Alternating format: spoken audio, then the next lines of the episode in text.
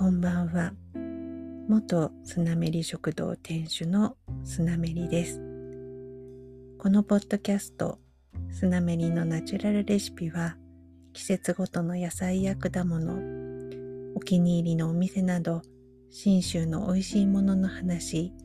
また、お家で手軽で楽しめる、手軽に楽しめるお料理のレシピ紹介を中心に、軽井沢暮らしのあれこれについてお話ししていきます。今日は第7回目、2020年12月16日に録音しています。12月も半ば、いよいよ2020年も残すところ半月です。ここ数日はぐっと冷え込んで雪も降りました。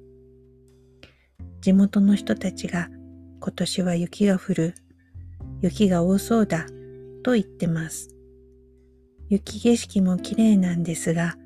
雪かきも大変だし、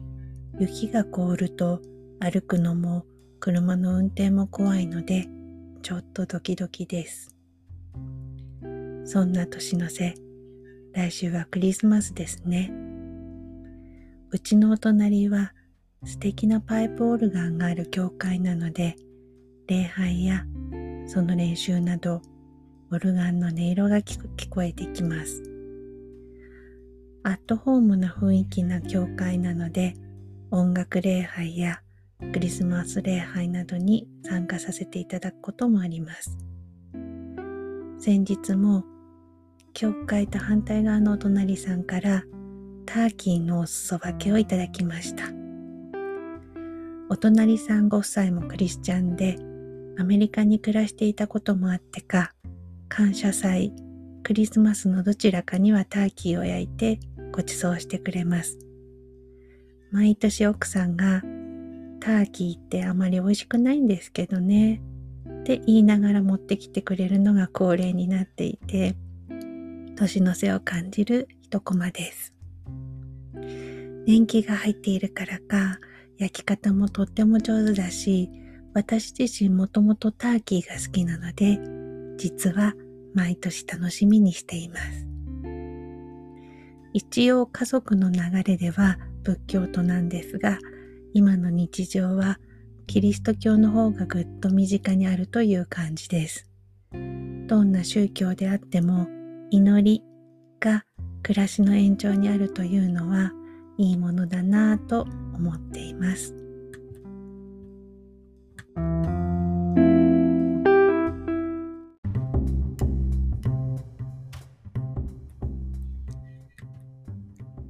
さて、今日は芋煮のお話。私の父は技術者としてサラリーマンをしていましたが、定年後、祖父母が残した家、畑を少しずつ手入れをして、今では祖父母の家に住まいを移し、母と二人、畑仕事を中心に暮らしています。無農薬栽培なのに、父の畑には雑草もほとんどなく、野菜にも虫食いがほとんど見当たらないという徹底ぶり。花壇のように整備された畑でちょっと笑っちゃいます。そんな父が収穫した里芋をどっさり送ってきたので、このところ芋煮祭りが続いています。里芋ってすごく美味しいんだけれども、皮を剥くと手が痒くなったりするのが憂鬱でついつい放っておきがちでも寒くなるにつれて里芋の入った汁物が食べたくなるんですよねあのとろーんとした感じがなんか寒い夜にぴったりなんですよねで最近は芋煮がマイブーム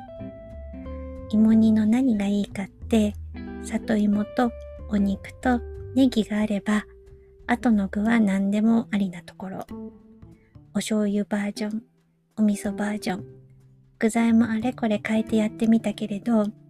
里芋、お肉、ネギだけでも十分美味しい。お肉も牛肉、豚肉、それぞれの良さがあるけれど、私は牛肉入りでちょっと甘めのお醤油味が好きかな。ちなみに本場の芋煮は食べたことがないので私の作っているものは正確に言うと芋煮風里芋のスープ煮でしょうか多めに作っておつゆでいただいたりお餅を入れてお雑煮風にしたりおうどんを入れてけんちんうどん風にしたり。楽しみ方もいろいろだしとにかく温まります。材料は里芋12個ぐらい。ごぼう1本。ネギ1本。牛肉 150g お醤油みりんお砂糖です。里芋は皮を剥いて縦に半分大きいのは4等分に切ってボウルに入れます。塩小さじ1ぐらいを振り入れてざっと混ぜ10分ほど置きます。ちなみに里芋って輪切りにすることが多いと思うんですが私は基本的に野菜全般繊維に沿って切るのが好きなので里芋も縦に切ります。なんか野菜も繊維に沿って切られた方が気持ちよさそうな気がするんです。繊維が立った方繊維を立って切った方がいいものでも斜め切りとか乱切りとかにすることが多いです。切り方ってお料理のお料理する人のキャラがすごく出ますよね。話を戻してごぼうは皮を包丁の背でこそげて乱切りに。ネギはちょっと太めの斜め切り。牛肉は一口大に切ります。ボウルの里芋をざっと流水で洗い鍋に入れてひたひたより少し多めの水を加えます。強火にかけて沸騰したら火を弱めてごぼう牛肉を加えます。牛肉は一枚一枚広げるように鍋に加えます。蓋をして里芋が柔らかくなるまで煮ます。今の時期私はストーブの上に土鍋を置いてコトコト煮ます。スープの量はお好みでお湯を加えてください。スープが少ないと煮物っぽく。お湯を多めに加えるとスープっぽく仕上がります。まず、みりん大さじ2、お醤油大さじ2、砂糖小さじ1を加えます。味見をして、みりん、お醤油で味を整えてください。最後に斜め切りにしたネギを加え、一煮立ちしたら出来上がりです。たっぷりできるので粗熱が取れたら冷蔵庫で保存。いただく分だけ温めて、その都度ネギや生姜を加えます。生姜はすりおろしでも千切りでも。七味を振ったり、ごま油を垂らしても美味しいです。お好みできのこや人参、油揚げ、スプーンでちぎったこんにゃくなどを入れ加えても美味しいです。具沢山になるにつれて豚汁やけんちん汁のような雰囲気になってきます私は作り置きがあると安心するので何でも多めに作って何日かに分けていただくことが多いです。特にスープや煮物は少量だと味わいみたいなものが出てきません。各家族の多い現代の家庭ではなかなか難しいんですが10人分、20人分になると素材の美味しさがぐぐっと出てくるので、調味料はほんのおまけ的になります。お店のお料理や給食が美味しい理由はたっぷり作ることにあるんじゃないかなと思ってます。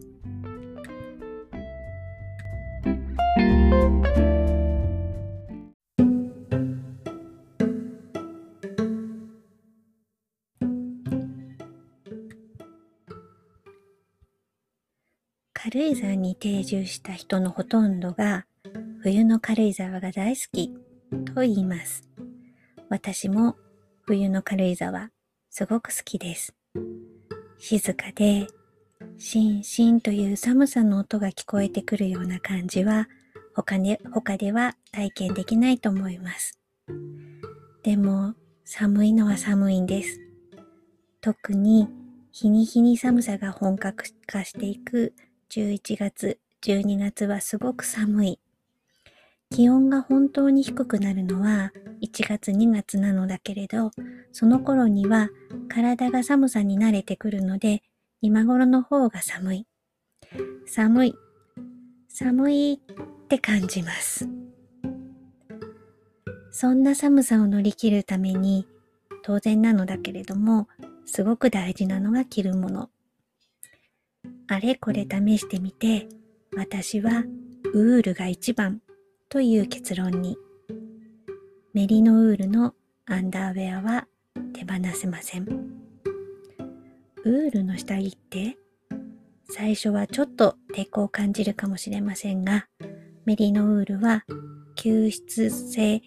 速乾性も高くて保温性もあるので、昔から冬の登山やウィンタースポーツで重宝されてきた素材だそう。生地もとっても滑らかで、全くチクチクせず、着心地もいいんです。起毛のタイツなども試しましたが、もこもこするものは暖かいけれど、着膨れすると動きにくくて気持ちが下がるんです。メリノウールは薄手のものでも暖かで上に着るものも選ばないし割と丈夫で日々の洗濯にもしっかり耐えてくれるのも嬉しい。通気性もいいので今では夏の暑い時も含めて通年メリノウールです。私はモンベルのスーパーメリノウールを愛用しています。ユニクロや無印などのアンダーウェアに比べるとお値段は高くなりますが、しっかり長持ちするのと着心地の良さ、通年着られること、傷んだら買い替えるだけであれこれ目移りしたり悩んだりしないで済むというのもポイントです。あとはウールの靴下を履いて、ウール、アルパカ、カシミヤのセーターを着て、ウールのパンツが最強。ミリノウールのレギンスを履いていれば、極寒の時期、デニムのパンツもいけます。ちなみに、セーターは先日ユニクロの去年のカシミヤセーターを4900円で買ったんですが、暖かくて軽くて素晴らしいです。洗濯にどのくらい耐えるかが気になりますが、ワンシーズンで着倒してもいいかなと思うくらい気に入りました。色違いとかあったらもう一枚買いたいです。最近着るものも軽さが重要ファクターになりました。感じがいいことも大事ですが、軽くて暖かが最強です。ということで、極寒の軽井沢の冬もウールの重ね着で軽やかに過ごせるというお話でした。普通の寒さのところにお住まいでも、スーパーメリノウールのアンダーウェアはおすすめです。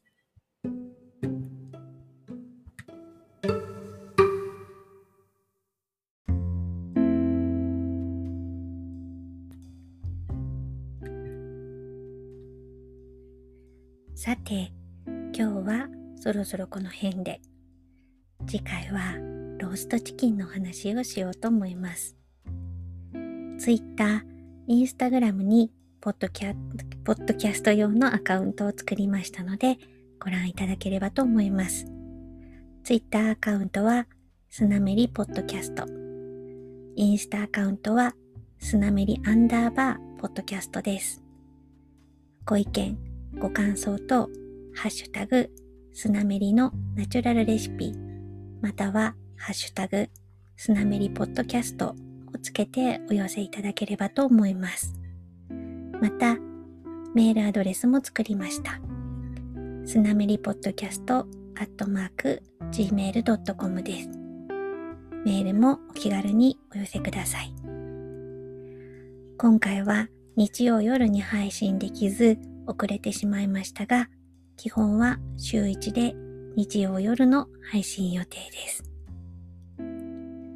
ではでは、今日も最後までお付き合いいただき、本当にありがとうございます。明日もニコニコな一日になりますように。おやすみなさい。